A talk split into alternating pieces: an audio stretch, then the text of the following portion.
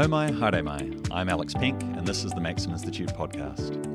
Today we're going to be talking about free lunches in schools, the Kiwi Build reset, described by one commentator as a capitulation, poverty, inequality, and donuts, or at least donut economics. To do this, I'm joined by Maxim Institute's research manager, Kieran Madden. Kia ora, Kieran. Kia ora, Alex.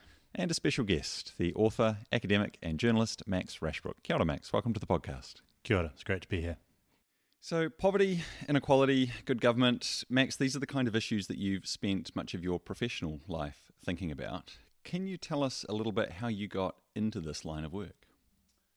Well, in an immediate sense, I guess, through most of the 2000s, I was living and working in London and hadn't been sort of deeply engaged in what was going on in New Zealand necessarily, but had been getting increasingly interested in questions of, of economic inequality, which I guess were on everyone's minds, particularly after the global financial crisis, which you know I was working as a financial journalist in London, so I was reporting on that right up close. Um, and so I came back to New Zealand in 2011. I felt like there wasn't much being written for a general audience about inequality in New Zealand, even though, you know, I discovered that we'd had the, the biggest increase in income inequality of the developed world in that period in the 80s and 90s. And I just thought it was strange that this wasn't being talked about more. And so, you know, and so I ended up editing a, a major work about it, and a lot of things have just sort of spilled out of that. I guess, you know, if you take wind back a step or two, why was I even a sort of person who would have become interested in inequality? I think probably a couple of things. One is that although I grew up in a fairly privileged family in a fairly privileged area, Eastbourne in Wellington, uh, my parents always, you know, cared strongly about about fairness and equality, and they certainly brought us up to think about the fact that we'd had certain advantages and they were they were due to luck, you know, and that a good society tries to adjust for the effects of luck. And also, they, they sent me to a struggling Decile 3 high school.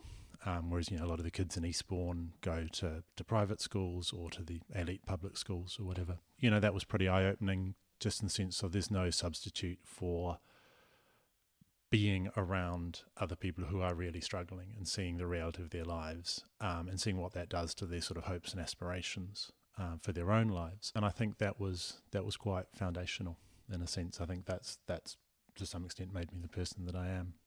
I, I'm I'm really interested in that um, that sort of sense of you know what you observed while you were at school, and and if I'm hearing right, sort of drawing a link between that and these issues of income inequality, wealth inequality. So you even at that stage, you thought you could see a correlation between um, that sort of uh, material inequality and people's life circumstances and life outcomes. Yeah, I don't know if I. I mean, I only thought about. I wasn't a you know a hugely political teenager or or university student or anything, and I don't think I thought immensely deeply about it. I think it just. I suppose it just reinforced how fortunate I was, mm.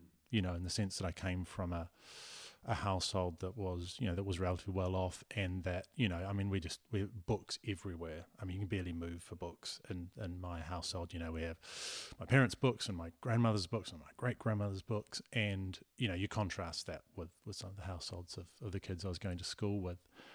So I just think yeah, I didn't I didn't have a like a deep intellectual framework around it at the time or anything. I just thought, you know, life is really, really tough for these people and really tough through to a large extent through no fault of their own.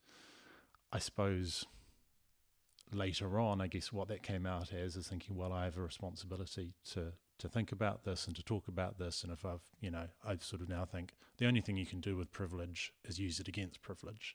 You know, I can't change, you know, the upbringing that I had, and nor should I try to because it was a good one. There was nothing wrong with it in that sense, but I can use it to try and, you know, talk about things in a way that might lead to a world in which you know the disparities between those families are, are less than they were when I was going to school.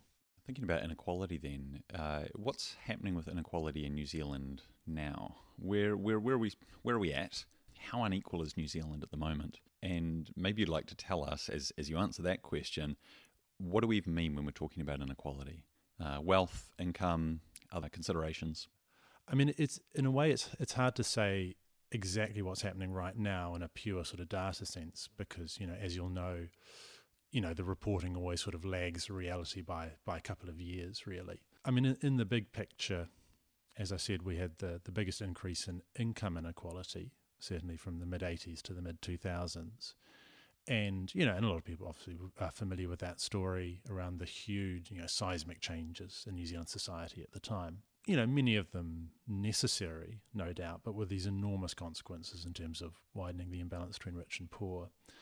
And we sort of, in a crude sense, in income terms, went from a situation where someone in the richest tenth of the country would have earned about five times as much as someone in the poorest tenth, and you know, in terms of their disposable income, to a situation um, in the early 2000s where that ratio probably would have been more like 10 to 1, you know, 9 to 1, 10 to 1, that sort of thing.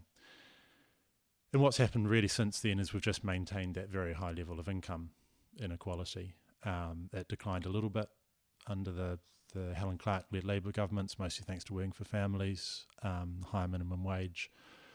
It looks like it increased a little bit under the previous John Key and Bill English led national governments.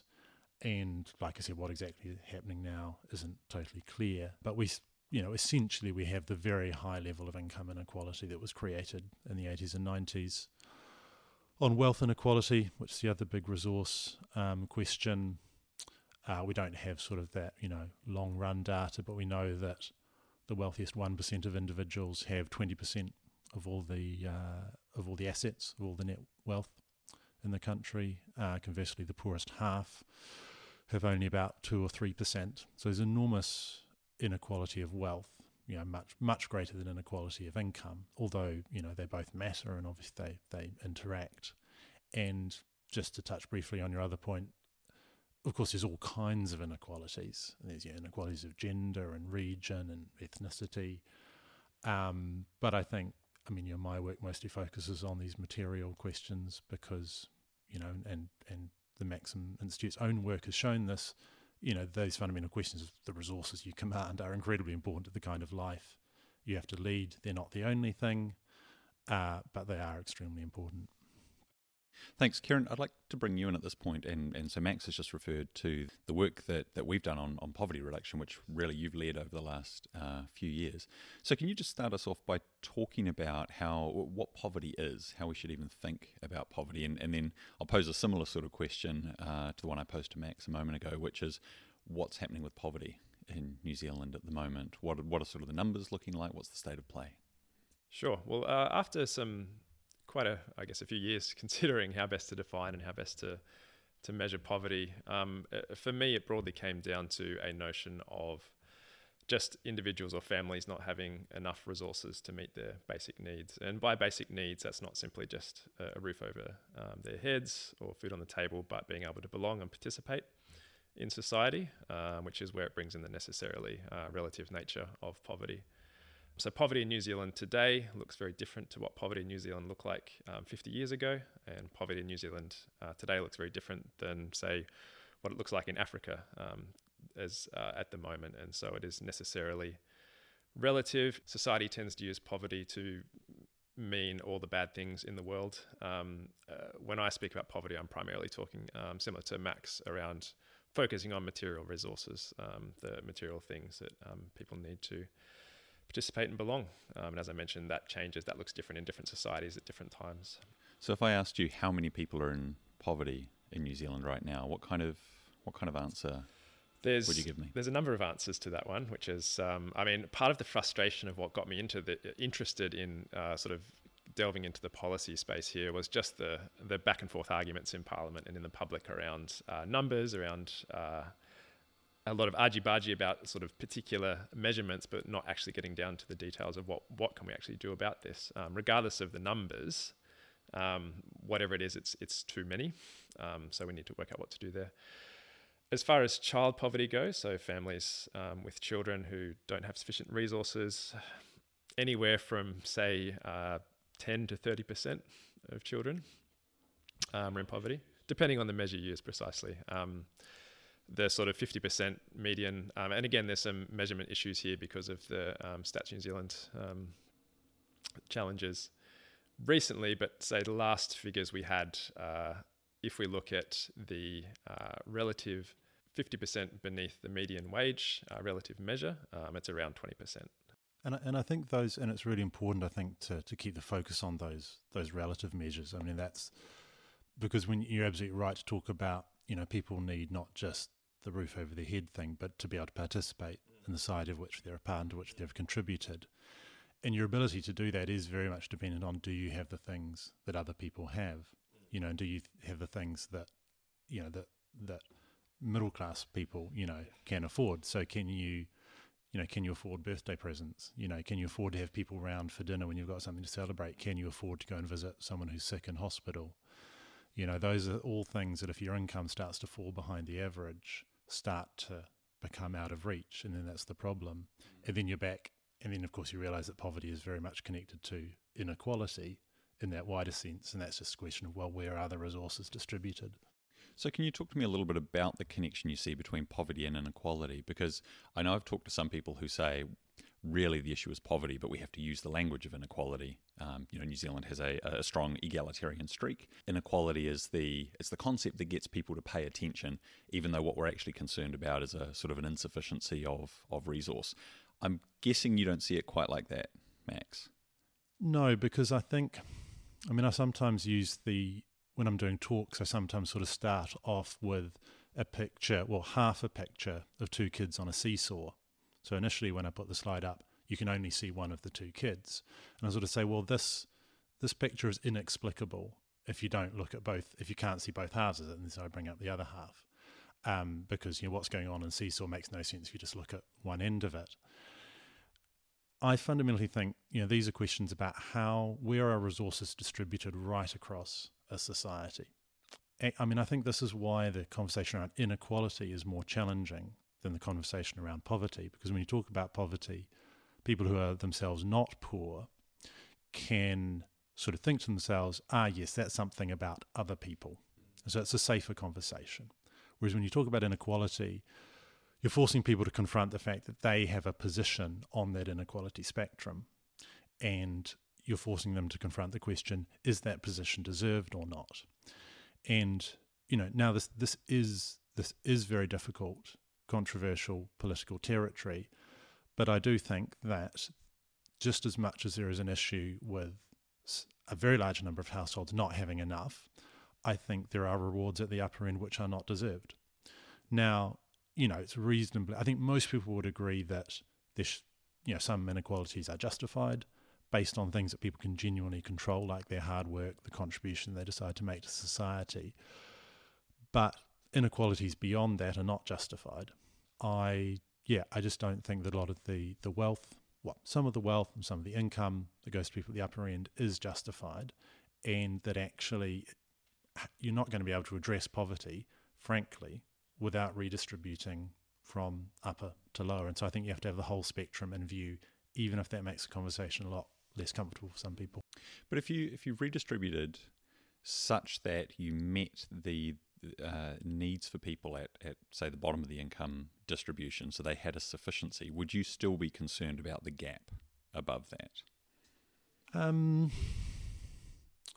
I would be much, much, much less concerned about it.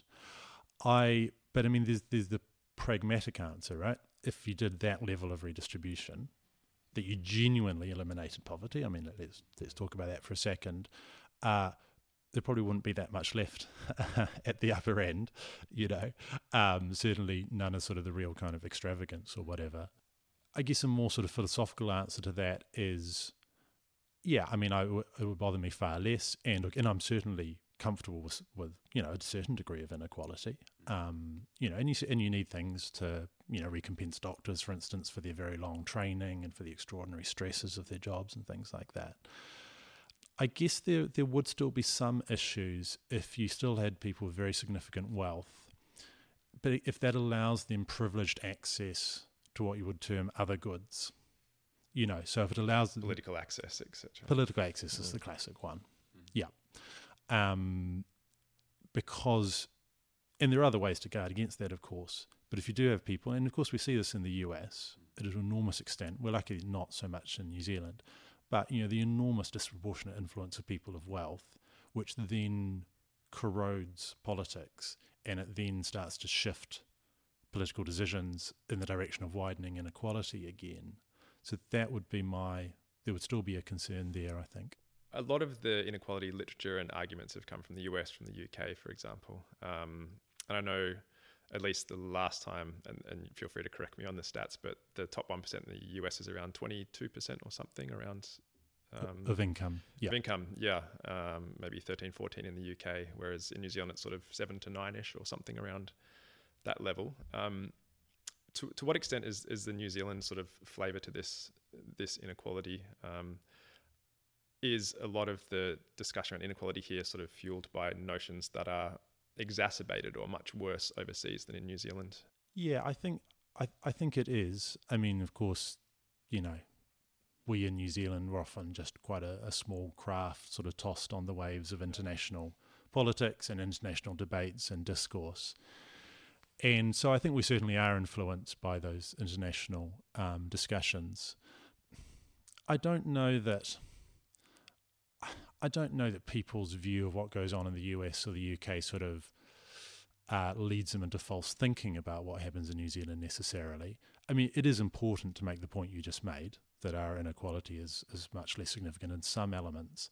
I guess I guess there's different contours because problem the New Zealand one percent is is is less wealthy and is less powerful than the one percent in the UK and the US. But if you take a slightly different measure and you divide the, the populations into fifths, interestingly, the distribution the in New Zealand and the UK, where I've spent a lot of time, is more or less identical. So the poorest fifth in both countries gets about 8% of income. The richest fifth gets about 40% of income. So actually, that's remarkably similar. So in New Zealand, it's probably less a division between you know the one percent and the ninety nine percent, and there's more about probably a wider class of people, including also the class that I grew up in, maybe the wealthiest fifth, the wealthiest tenth, who have strikingly different lives now and outcomes to people in the poorest half of the country or the poorest 60% or something. So you're right, it does have a different feel and flavour here. It does sort of follow the sort of that, I guess what's called the like Pareto principle of that sort of 80 20, you know, broadly rule both on the on the other end of the income spectrum as well. Um, so if, if um, say, child poverty is around 20%, um, there's also the sort of roughly around 10% of, of families with children who um, are in chronic or severe poverty. Um, and this, we haven't really necessarily talked about um, poverty over time as well and, and what these trends look like over time. And that's one of the concerning things, right? Because, you know, I just said New Zealand now has the same income distribution as the UK. Mm. And people would find that very surprising because, for all that it's changed, you know, the UK is still, to some large extent quite a class-ridden society, and you know there's enormous privilege, particularly amongst the people who have the key positions in the media, the judiciary, parliament, these kinds of things. You know, a lot of them come from Eton and the rest of it. So New Zealanders would be very surprised, I think, to learn the income distribution is the same. But what I think is is crucial here is that New Zealand's level of inequality like that is quite recent, whereas Britain's always had it. But what that makes me worried about is what happens if we maintain this level of income inequality over time and we don't reduce it, there is a reasonable fear that we will start to look more like the UK in the long run with greater divisions based on privilege and class and who knows who and who went to what school, because the UK seems to suggest that if you have long running inequality and therefore long running poverty and long running child poverty, you do end up with quite a class based society. Although, Max, wouldn't the, the sort of counter to that be that there, there's a sort of an entire history to the UK that we simply aren't going to, to replicate. And it's it's that history and those systems of uh, of patronage of network, which you know they're, they're not generated by income or wealth inequality uh, alone. And and I suppose as I've just been listening to to you speak and, and reflecting a little bit on it, I can't help but wonder if sometimes inequality is actually a proxy for other things that we care about. Um, so, back to the point about sufficiency, for example, or, or taking your point about political access. Uh, there are other ways that we can address those concerns without necessarily thinking in, in terms of, of inequality. Um, and I find myself wondering whether we're better to focus on those issues in their own right uh, rather than inequality, which potentially, at best, is a step removed from the things that we care about and potentially could be a distraction. I think it's a fair point that there are, yeah, there are other things, and sometimes you might say wider things that we're concerned about. I think that's a good point.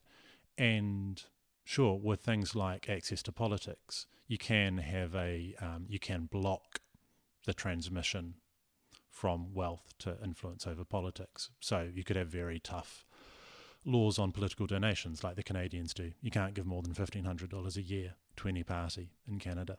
So, yeah, there, there are other ways to deal with it. That's absolutely true. And sometimes there are, you know, for instance, I mean, I think it was Aristotle who said, you know, wealth is not useful in itself, but only as a means to other things. And of course, that's that philosophy is at the heart of the well-being work that the government's doing, and that's absolutely true. Um, but I think we come back to the point that inequality, you know, wealth and income, and therefore the distribution of it is not the only thing, but it's still incredibly important because all those other things that I think you're hinting at that you might be concerned about what kinds of lives can people lead? Do we have socially cohesive um, communities? Do we have peace? Do we have a, a sh- positive sort of shared sense of, you know, nationhood of being able to deal with political problems together?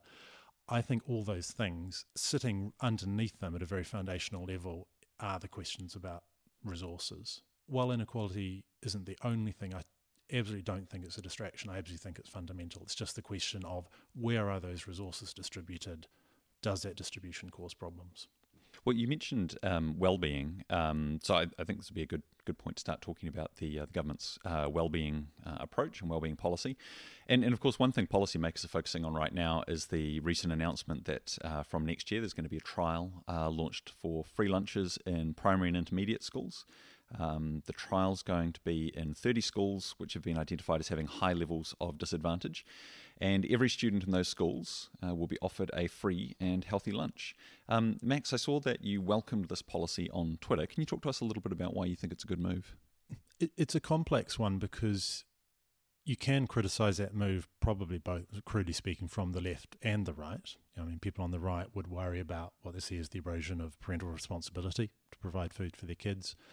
People on the left um, think that it's a that it's a distraction, and that if you eliminated poverty, well, why would you need to be providing food in schools?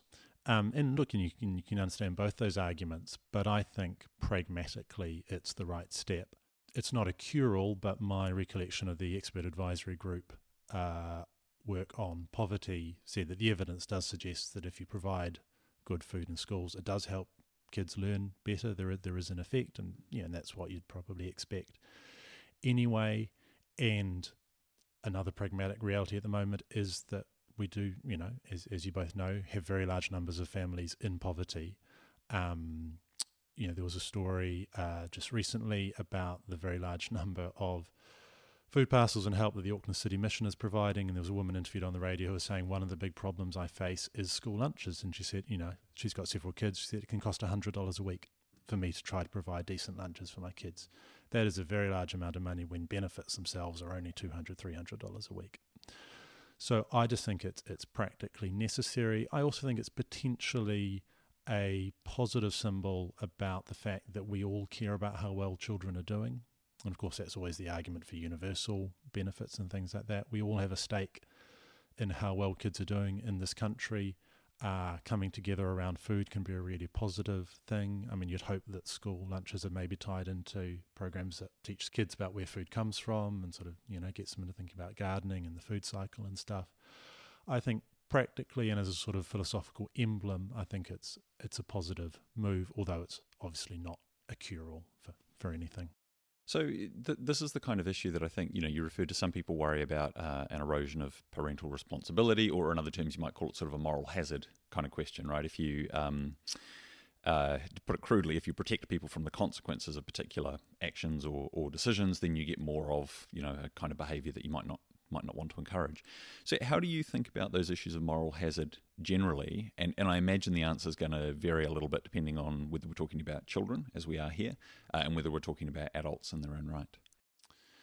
Yeah, it's again, it's really complex. I mean, and obviously, you know, with the children, there's a strong element that whatever you think about their parents, um, you know, punishing the children is seems to me profoundly wrong.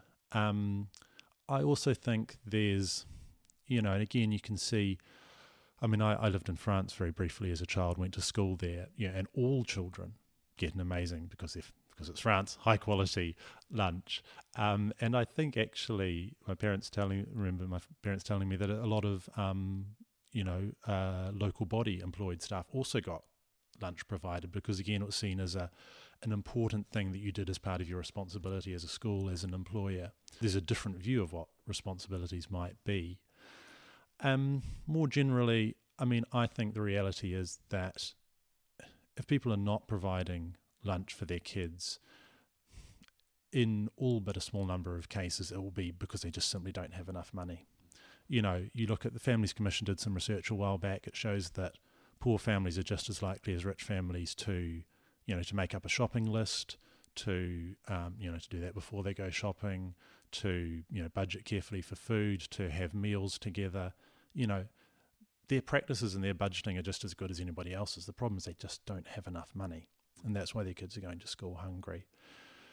And more generally, on those moral hazard questions, this is a very sweeping answer, but I think just generally people respond much better to support than they do to punishment. You always have to have the potential for punishment there in any system, otherwise, it's a total free for all. But you know, we think about the recent evidence around welfare and conditionality, as it's called, you know, sanctioning parents. I just see a lot of research coming out. There was some research, big, big stuff from the UK recently. It just very clearly said punishment in the welfare system just doesn't seem to work. It doesn't create the outcomes we want. When you look at it, it doesn't, you, you threaten to sanction parents, it doesn't get them doing the right things to the kids. It doesn't get them back into work.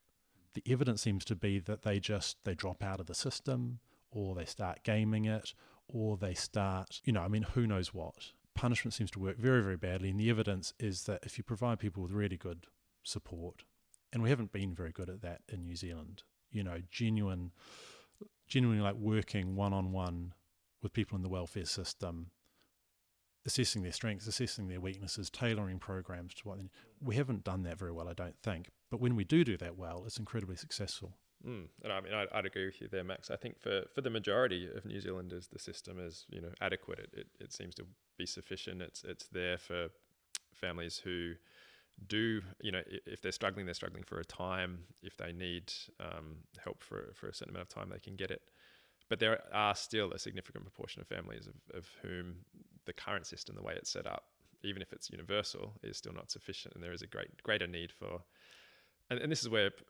ideas like uh, whānau ora and, and other sort of more tailored notions of policy I think come into it um, where there are navigator esque people um, who can help, who can build relationships with the families, who can actually um, ask them questions. What is actually your chief concern here? What is it that's, you know, uh, learn a bit more about their stories. Um, and I think part of the reason why um, sanctions are often not seen as effective is because people aren't simply economic rational minds. They're not necessarily responding to, I'm going to get a, some less money here, I'm therefore I'm not going to do that. There are often deeper things um, deeper questions, deeper concerns, deep, deeper behaviours um, at play here, which mean that it's not going to be effective.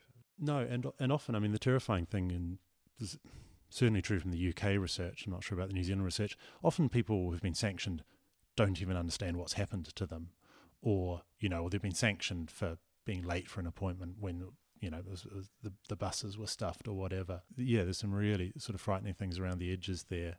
But uh, and again, I think we could bring it back to our own lives. I mean, I know that you know, I mean, I do need people sort of checking up on the work that I do, and there's all, there's always the potential for slacking off. But I know that what gets me doing my best work is feeling supported. You know, it's feeling that people have got my back, believe in me, are working with me. You know, are trying to help me do better work. Um, the times when I've, you know, in the media in the UK, when I've worked in high pressure situations with yeah, a lot of sanctions effectively in the air, uh, and, a, and a very tough kind of strict father approach. Uh, ones where I've probably done my worst work, frankly, because it's just such an unpleasant environment. Is the government the best placed to go beyond to form those relationships and to be? Um, does the state have the capacity to to love and support in that way? I think there's a there's a whole chunk of things that the state can't provide around around communities and people's sense of belonging. Um, you know, I think one of the things that's crucial for us to, to flourish, we're very we're social beings, and so we need you know close, positive, warm connections with our neighbours. We need to be in communities that are functional, where people look out for each other, with their strong ties and things like that.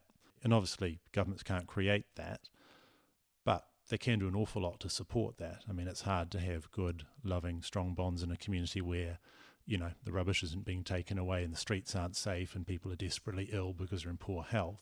So I see government as absolutely crucial to supporting good community so it doesn't deliver good community. In terms of its actual interactions with people, I, I would like us to be ambitious about how good government can be at that because people go into government because they want to help people. Um, and a lot of people in WINZ offices, for instance, would like to be in a much more supportive relationship with WINZ clients, but are prevented from doing so by the system um, in multiple ways. You know, while it's complex, and while, for instance, when you're working at WINZ, you do you do have to deny people things because you're responsible to taxpayers, not just the people in front of you. I don't think it's impossible that a WINZ centre could be a place where people come and they at least feel respected and they feel safe and it is a positive outcome and positive environment. It's probably never going to be an environment that's overflowing with love and compassion. I mean, we have to be realistic. But I think public services could be revolutionized so that there there is some degree of warmth and there is some degree of care and that they are centered around what the person and the family and the whānau needs, like in whānau ora. I don't think that's out of reach. Yeah, you'd, you'd, you'd certainly hope that um, if you went to a government agency for help, you'd be treated with respect and with dig- dignity and with empathy. And I think that the sad thing and something that sort of struck me a few years ago was hearing those stories of, of people who, who aren't um, and who sort of I, I, came to think of it in my head. I'm not sure if this is the official description, but sort of the receptionist barrier. You know, you walk in and you kind of get that cold look, and and you feel like I'm not supposed to be here. And the, the sort of the thing that I found really confronting about that actually was some people who had had that experience and then said, but you know, when I went down the road to the, uh, uh, well, perhaps I shouldn't name the, you know, the company, but when I went down the road to the, um, to the loan shark, there I was treated with dignity and there I was treated with respect and and that transaction was much easier for me. And I kind of thought that's that's a bit of an indictment on our on our public services. That's a terrible indictment, and I think I've heard that similar research. I think some of that came out of the Family 100 yeah, work right. that the Auckland City yep. Mission was doing. Yeah, it's a profound indictment. I mean, how can it be that effectively loan sharks are treating you better than than the state is? I mean, on one level, there's an obvious answer because they want your business. They want your business, you know. Um, but yeah, the bare minimum, you know, and I think but it's not helped because you know, and again, this, this is controversial territory, but if your attitude towards government is that the main thing you really need to try to do is to shrink it and to minimize what it does, and if you really privilege, you know, some of those harder edged arguments about individual responsibility, there is no way that leads you down a path that enhances the dignity um, and respect in public services. You have to have a, a modicum of support for the work that government does, you know, in amongst everything that communities do and the market does and all the rest of it, you you know, I think the very sometimes the overly strong sort of anti-government sentiment of the last few decades is partly responsible for the way that people are treated when they go into a WINZ centre. Yeah, I think you need a robust sense of what government is for, and then you want to see government play that role really, really well. And obviously, we might debate, you know, what what's the scope of that role. Um, but I know in your work on, on good government, you've sort of said, hey, questions about just size, whether we're talking about big government or small government, are, are really a, a distraction, um, which which I agree with. Um, and, and, you've talked about the idea that uh, you know government should be uh, should be active, and I think you used, you talked about sort of government being ambitious um, recently. Uh, I suppose, um, in, in a sense, that's what the current government was sort of uh, going to the election with. Perhaps there have been some uh, recent challenges to the idea that the government might actually be um, ambitious in, in practice as well as in, uh, as in as well as in promise. And I'm thinking here about things like ruling out a capital gains tax, and obviously most recently uh, Kiwi Build being uh, reset, um, and the original target of 100,000 houses being downgraded ever so slightly to just as many as as many as we can, as fast as as many as we can. Well, as fast as we can. That's that's true. And uh, you know, one one journalist's pretty brutal assessment of this was to say this: the, the prime minister has shown herself to be just another transactional smile and wave politician. I'm going to put you on the spot here and ask if you think that's a fair assessment, and what what all of that says for your um, for your desire to see a more ambitious, more active government. Yeah, well, I mean that um, I think that that line is from Bernard Hickey's column in Newsroom, right? And I thought um, it's a pretty you know excoriating column, and I I thought he was absolutely right on the policy issues. Um, I wasn't sure I agreed with him on the politics because the reality is that you know the prime minister is dealing with uh, being in a coalition, you know that includes a very centrist party.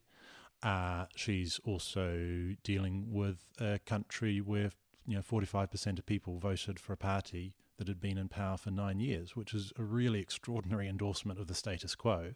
And I think a lot of people, particularly on the left, forget that.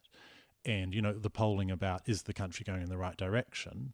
You know, running leading up to the 2017 election, most people were saying yes, it is going in the right direction. Um, so the sort of the, the, the ground is not really there, uh, I think, for Ardern to govern in the way that some people might want her to. I also think, and this comes back really on the point you're making about government, I think you can see a lot of what the government is trying to do. So there's there's a kind of new politics that's trying to emerge, but it's sort of being held back by the constraints and sort of the grasping hands, if you like, of the old politics. And a great example is, yeah, I mean, the government sort of certainly sounded very ambitious, you know, um, in the run up to the, well, the government we now have, Labour and Green, sounded very ambitious in the 2017 election, but they also signed themselves up to the budget responsibility rules, you know, which we've all spent a lot of time debating in the last couple of years. Those rules, I think, have no basis in economics there is no real benefit to having public debt at 20% of GDP that you wouldn't get with public debt at 30% of GDP. You know, it doesn't buy you any meaningful insurance against the next recession, I don't think. I think that's a purely ideological, well, ideological and political move. And why would you make a move like that when you're two parties who you would think would believe in greater spending? It's because you're operating in an environment where people have learned to distrust government this comes back to the point I made earlier. The I think the the denigration, the downgrading of government, you know, of the idea of active government has been so strong in the last few decades that even parties that are instinctively pro active government feel like they have to show that they want to restrain government. You know, they want to keep spending 30% of GDP, public debt to 20%. And so all those things, you know, those restraints on government from the old politics are really limiting the government's ability to do the new politics of well-being and active government that it would probably like to do. How do you think we might get a change from where we are now then to to a place where that kind of more ambitious, more active government uh, becomes possible? Because I, I, suppose as I've looked at some of these questions, I've thought, you know, to be uh, to be fair to the politicians involved, over the years of whatever stripe, there, there's an extent to which they're always constrained by the electorate, by what the public is, you know, prepared to vote for. Uh, obviously, um, so to me, there seems to be like a, a, really sort of salient question here: How can political leaders uh, generate and inspire change that allow them to do some of these things that they uh, that they want to do? Um, is MMP sort of inevitably a almost at best a handbrake, perhaps an insurmountable obstacle? Um, to some of this uh, kind of uh, more active uh, government? Um, and and do, you know, do, is it sort of overly cynical to think that you maybe have to wait for a crisis in order to get the necessary momentum to generate the kind of uh, more sweeping changes? I, I really hope not, because I think you know crises are, uh, are a terrible way to do politics. Yeah, they're a pretty damaging way to make change. well, you know, I think it was um, Obama's uh, guy Rahm Emanuel who said, you know, never let a good crisis go to waste. But um, I think that's very cynical politics. Um, I mean, I think there's a there's a couple of potential ways. I think, I mean, I think governments obviously principally should follow, you know, broadly through the contours of public opinion. But it is acceptable for them to try to lead public opinion in specific examples where they want to spend a bit of their political capital. So, I mean, I would like to see the government being really bold around a couple of things that are important, that we know would work, and which would demonstrate the benefits of active government. I mean, I think a, a huge public house building program that does a lot of stuff through prefabrication would be one thing. It's a double benefit more state houses, which would be great. Also, we probably need the government to create the market for prefabrication because it's just not happening organically in the way that you would hope a market would. So, some boldness would be one way of breaking out of the of the current trap. I think. I think the other one, but also is just doing government very differently. And you know, I talked a lot about this in the book that I put out last year, Government for the Public Good. That you know, I think we have too much of a focus on representative democracy and we don't have enough participatory democracy. We don't have enough situations where citizens are getting directly engaged in decision making. And I think that's important because philosophically, isn't that what we've always thought we're working towards? You know, self government, people taking as many decisions themselves as they reasonably and feasibly can, given the limitations on everyone's time and knowledge. It's also, I think, the way of making government more effective. I mean, why do markets work well? They work well because they're incredibly responsive to what consumers want in certain cases. And of course, markets fail and you get monopolies and things. But when markets work really well, there's this turbocharged responsiveness to consumers. Eh, governments in the last 30 40 years have not done the comparable thing. They haven't turbocharged their responsiveness to what citizens want. So they haven't done a lot of the whānau ora type things where they rearrange services around what families say they need. They haven't made dealing with, you know, engaging with public services more respectful and dignified. And they haven't, you know, built all these new ways like citizens' assemblies or sort of, you know, deep online consensus forming that I think are the way of the 21st century. And I, I think doing that, saying, hey, we're going to do government very differently, would be a great way to get the authority to actually do more. Karen, I know you've you've thought about about these um, questions of, of representative democracy. Um, how do you think about what Max is advocating for here in, in, in relation to promoting more forms of participatory democracy? I'd start out by saying I think there's there is at least a philosophical shift going more towards ideas of sort of human centered design and co design in policy and, and saying actually it's not just the, the bureaucracy coming up with policies to sort of uh, do to people, um, and there's more a sense of let's devise policies uh, both for and with um, people, and I think there's that's there's something to be applauded there. I mean, I've got more sympathy for the uh, if we think about sort of representative models of democracy. There's kind of the broadly the delegate on the one hand, as in our representatives are there to just be sort of a microphone for their um, constituents uh, to amplify what they want versus a sort of more trustee, um, sort of the Edmund Burke esque way of representing, whereby we uh, elect representatives of whom we trust to make judgments on our behalf. I admit I've got more I've got mixed feelings about this because uh, I've got great sympathy for a, for a trustee model and and and and a sense of being able to vote in somebody, particularly somebody of whom I can go and meet at some point. So that sense of being place based as well is is important um, to me. The hard part for me is I think there are fewer and fewer people um, in power that I could probably say that I could trust for that sense. So I'm, I'm torn. It's dreadfully cynical of you. Uh, I know I am dreadfully cynical. It's, but, it's about a balance, though, isn't it? Precisely, because I mean, yeah. I'm certainly not saying let's sweep away representative democracy. No. I mean, I think and you use the insane. word complementary. I think in your book. Yeah, and and re, and rebalancing, and you know, I mean, the things I like, you know, sort of that terrible term, but you know, they call it participatory budgeting. You get local councils to put up a proportion of their budget for people to allocate directly, but it's not you know, stupid kind of referendum style votes. It's, you know, local council goes out and has meetings with people, neighbourhood by neighbourhood, ward by ward, says, hey, there's 10% of the infrastructure budget up for grabs. How do you want to spend it? And so you're forcing those ordinary people to actually make trade offs. So they're doing real politics, but to make trade offs about things in their local area, which are the things they know about. And it's about like whānau ora. You know, they know what they need to quite a profound extent. And you go through those processes and then you sort of all kind of, you know, aggregate it up and then eventually, you know, you have a big public vote on how that budget is allocated.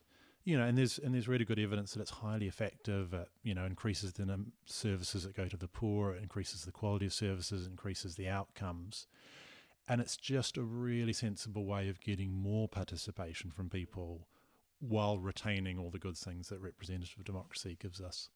So it seems to me that there's there's a way in which we're sort of looping back to some of the earlier discussion here because we're now starting to talk about trust. We're talking about relationship between people in leadership and, and government and, and their and their constituents and those kind of questions of um, cohesion and participation that sort of grounded our discussion about inequality uh, and poverty.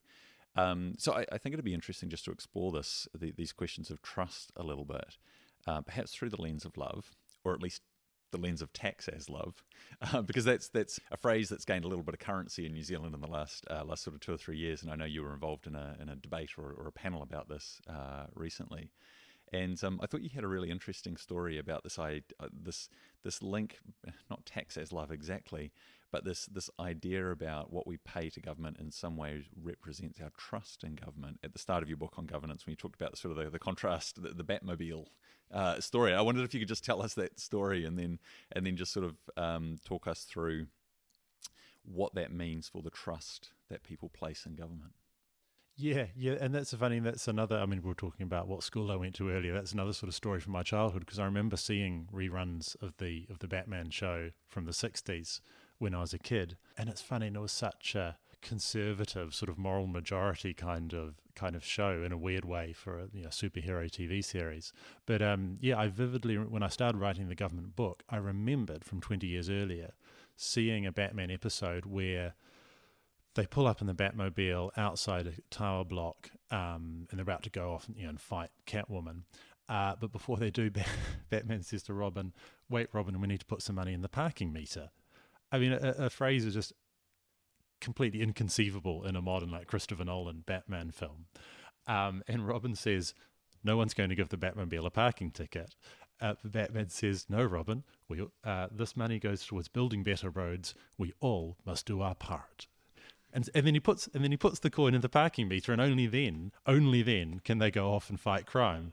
I mean, it's it's really it's really striking, and albeit Batman was a show that was trying to push quite a strong point, I still think that's quite reflective of how people felt about government.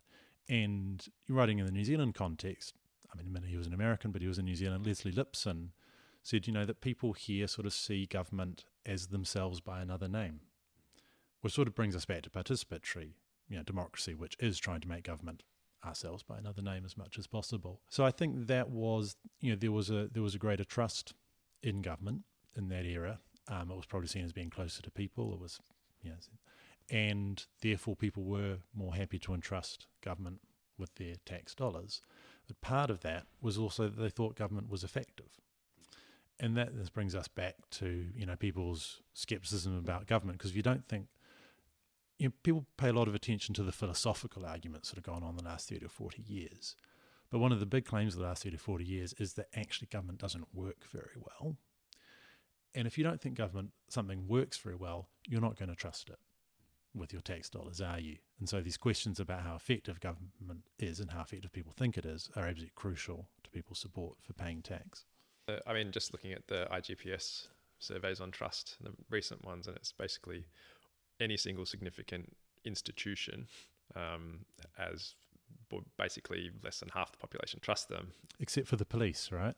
Who are still quite highly trusted. Yes. Yeah. I remember reading about um, the police recently when they shifted towards um, sort of your local um, local cop on the beat um, to being like highway patrol and people who would get you. They're out. They're out to get you. Uh, the trust in police diminished at that point. Um, you know, it's still it's still very high in relative terms, but there's a sense that at one point the police were for you, and they st- they still are, of course. But there's that sense that you're also looking in your rearview mirror every now and then to see if see if they're there. Um, but but I mean, the point about trust is is is important, and I think Kiwi Build's a good example of of why it's not necessarily irrational at this point to to have some suspicion or caution around trusting government's ability to deliver on the promises or be effective. Um, and like you said, it's not necessarily uh, the prime minister or Labour's challenge here. It's part of the they've got a coalition. It's part of our constitutional. It's part of MMP that's made this very difficult to for, for them to for the government to do what they want to do, or not the government necessarily, but at least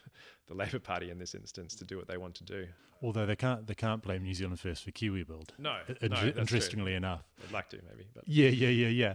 And um, and people, I think it was Audrey Young was making the point. that, You know, this will now make people sceptical about every promise that Labour makes in future. So it's quite corrosive. And I, and I do think that's absolutely true. And I mean, even though, as you can tell, I didn't think the budget responsibility rules were a good idea.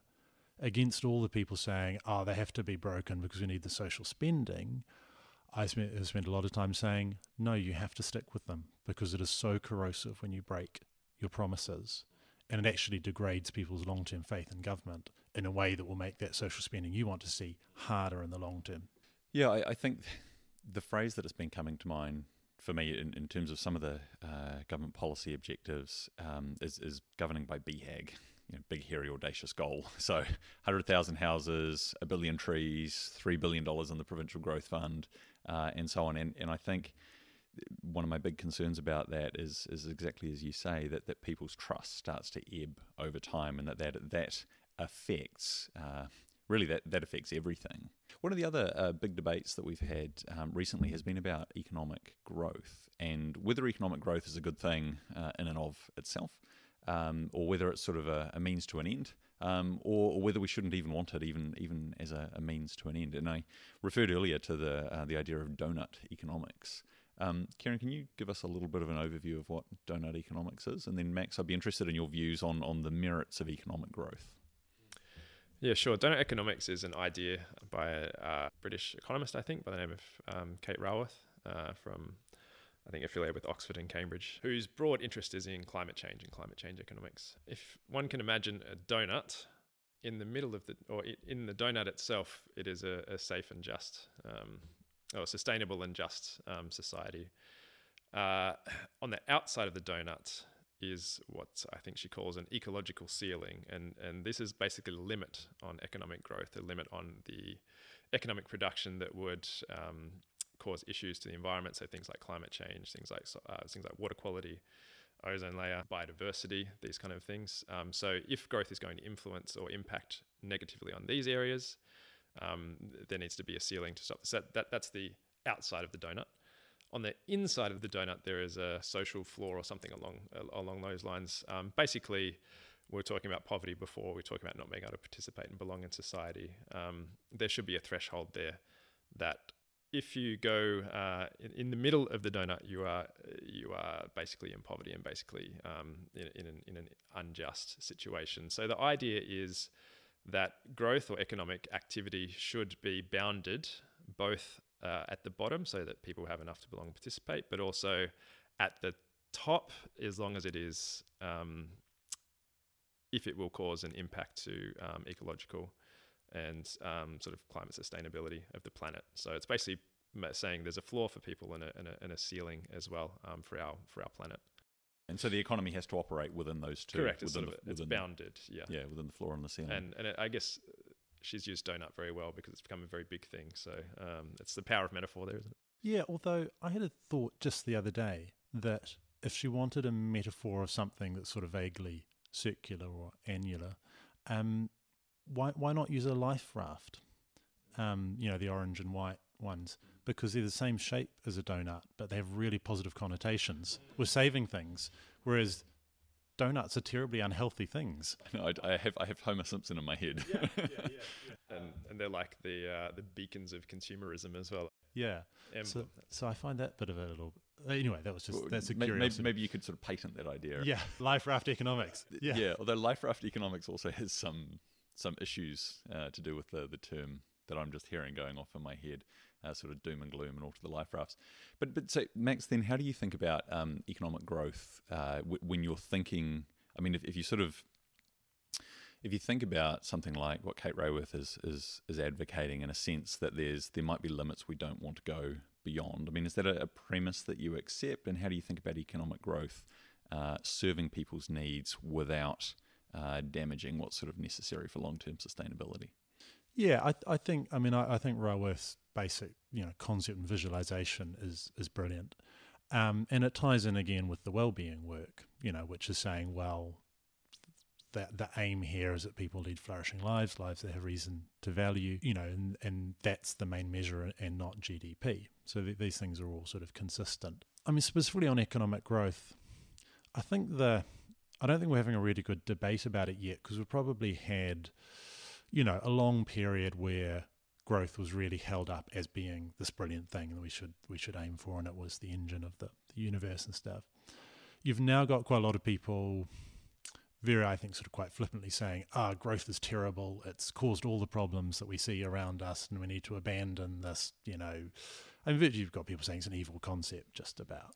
I, I would say that you can sort of draw a, a, an analogy with morality here. You know, if you're very concerned with being moral, then that's, that's being moral. If you're the opposite, that's being immoral. If you're not concerned either way, and you're sort of stepping outside the world of morality, you're amoral now, for all that that's not usually a term of a positive term, um, I think it makes sense to be a growth.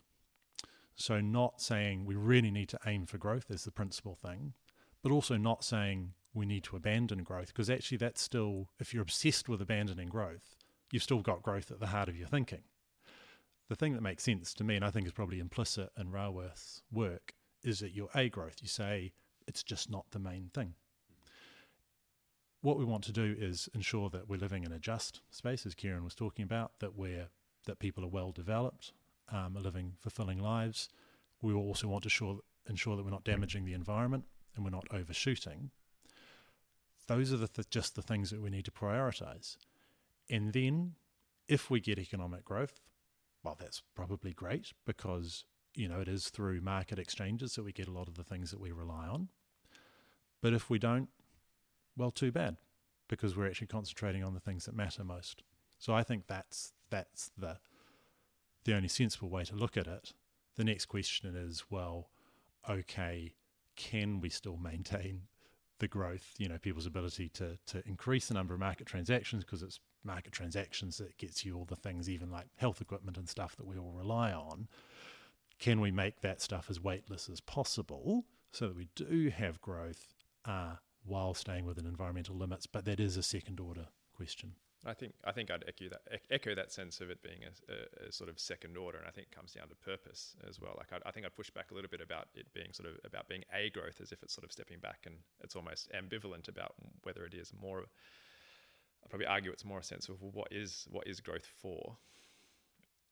Is it achieving that purpose? Is it is it serving the the sort of the, the needs that you spoke about before. If it isn't, then if if it's a, I think someone else used an analogy around you know we need it, it's it's essential we need food to survive, but if our life is simply focused on just food, if eating is the end of life, then we're missing out on something else. Um, food sustains us so we can do other things. Um, I think the economy should also be that sense of well, what is it for? It's for people. Um, it's for development. It's for helping people help helping people flourish, basically. And when it's not doing that, or when it's doing that unsustainably, which I think Raworth gets at the the ecological side of sort of overshooting. But there's a lot there's a lot of other areas that we overshoot as well. Which I mean, going back to the the food in schools question before, I think and this probably comes down to a to a value statement as well. If schools do end up taking over all of all of the sort of um, food producing function of of families, um, then families lose out something on on that, and I think that is, in a sense, an unsustainable, or it's, it's not looking at the sustainability of families and, and the role of families to provide for their to provide for their children. But it wouldn't it wouldn't, it wouldn't ever be it wouldn't ever be all the families' food production, would it? Because I mean, you'd just be talking about lunches and maybe breakfast. And you know, like when I went when I went to school in France, the French love their food. Yeah, so it was just it was just one thing, and French families still provided amazing food. I'm sure for their kids yeah, in the, in the food evenings. is and, deeply part of Yeah. the French DNA and the Yeah. French uh, way of Yeah. life. Yeah, totally. Um, and I think I guess there's- and there's also an interesting point. I mean, I think your point about the purpose of growth is, is really well made. I guess I'd still probably see that. I mean, my thinking on this is evolving, but I'd probably still see that in a sort of an A growth kind of light because, I mean, if you're thinking, well, if you're thinking about food production, for instance, I mean, there might be multiple ways through which you can deliver food to people's households. And if, for instance, you know, we did move to a world where, I mean, maybe people went back to growing more of their own food. I mean, there are obviously limits on that. It's not a solution to poverty in, in some way that some, some people seem to think it is. But it would be a good thing because it brings you lots of benefits. That would be, you know, you wouldn't be increasing growth and you wouldn't need growth. You wouldn't have a market exchange that was going on. And so, again, I think you focus on what you're trying to do. Does it increase growth? Does it not? It's to me, that's not the the crucial question. And it's just it's been it's, it's part of it. Part of the problem is that GDP is just seen as as, as the proxy for, for well-being, as a proxy for success of a nation, and it's it's it's reductive. And I think things like, uh, I mean, moving towards some of the living standards framework, which has the you know broader capitals around not just money, things like the OECD's living standard stuff, just the the broader dashboards of of things we value, I think are really uh, they don't necessarily come up with a single number of how well we are doing. They can. Yeah, and do you think do you think there's a problem? I mean, I, I don't have an answer on this. Yeah. Do you think we're so attached to having a single number that we're actually going to struggle to deal with a dashboard, or are we in fact eventually just going to turn the dashboard into a single number again? because that's what our brains like. I, I, had I had a, what I thought was a bit of a eureka moment um, earlier this year, where I, I sort of suddenly thought, "Hey, is well-being the new utility?" So the, sort of sense in which you know a concept like that, which has a lot of uh, resonance for people, suddenly becomes the you know our, our, small brains can only cope with, with so much and we want to boil things down to one one thing that's sort of relatively easy to grasp. And if we can focus all of our efforts towards that thing then then that's what we do uh, much like the utilitarians attempted to do with with utility. And I think that would be a, a really bad idea if, if the concept of well-being went down that track. I'm a little bit afraid that that's uh, that that's what might happen. Well and I think and um Dr. David Hall from AUT, who I, I know you guys work with, um, wrote a really great piece on this uh, in Policy Quarterly earlier this year. We basically sort of said, you know, the living standards framework that we have now, the dashboard, is actually not clearly either a utilitarian thing or a sort of genuine, you know, Amartya Sen style capabilities approach. You can do either of those things with the dashboard as we have it. And actually, the crucial question now is is what is, is what happens now. How are people deciding to interpret that thing, and are they going to interpret it through a utilitarian viewpoint or through some other more holistic viewpoint? Actually, that's still all up for grabs. I think. Well, all up for grabs might be a, uh, a reasonable place to uh, to end because I think there's a lot here that we could uh, that we could keep talking about. But um, Max, I'm going to ask you to to end um, just with a, a final question, um, which we're going to pose to all our guests. Um, but for the benefit of our listeners, what's one book you've read in the last 12 months that you'd recommend that everybody else reads? I the main book I would recommend would not be a, a non-fiction work, as you might expect from our discussion. I hope it's okay if I have a, a fiction yeah, recommendation absolutely. instead. I I cannot uh, talk enough about the Anna Burns novel Milkman, uh, which won the Booker Prize last year and it's a sort of first person stream of consciousness account of what it's like what it was like living in Northern Ireland in Belfast during the Troubles. And it's basically a picture of, and it's sort of an extraordinary, it's kind of funny and bizarre and also incredibly painful.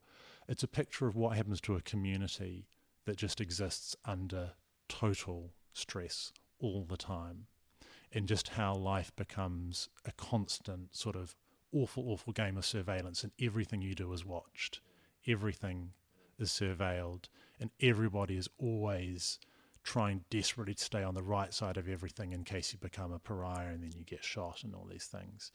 And it's it's it's an amazing account of a pressure cooker world. There's also an extraordinary bit of writing with just this character is is voiced with total conviction, and she's a you know teenage girl. And her sort of the language is i mean it, it's kind of amazing. It's yeah it's funny and it's brilliant and it sounds beautiful. The the prose is incredible. Sort of the rhythm of it is very deliberately very odd and there's all these pauses where you wouldn't expect them and there's run on things where you wouldn't expect them. It's just a, a, a, totally brilliant sort of artistic experience and i just I, it's the best novel i've read in a very long time. Sounds amazing. The name again was? Milkman by Anna Burns. Thanks for listening to the Maxim Institute podcast. You can search and subscribe to us on Apple Podcasts, Stitcher, or wherever you get your podcasts. To hear more from us and to keep up with the rest of our research and analysis of politics and policy in New Zealand, you can sign up on the homepage of our website to get our monthly forum email and invitations to future Maxim Institute events. You can also follow us on Facebook and check out videos on our YouTube channel. Just search Maxim Institute on any of those platforms. From the team at Maxim Institute, Mā te wā, goodbye for now.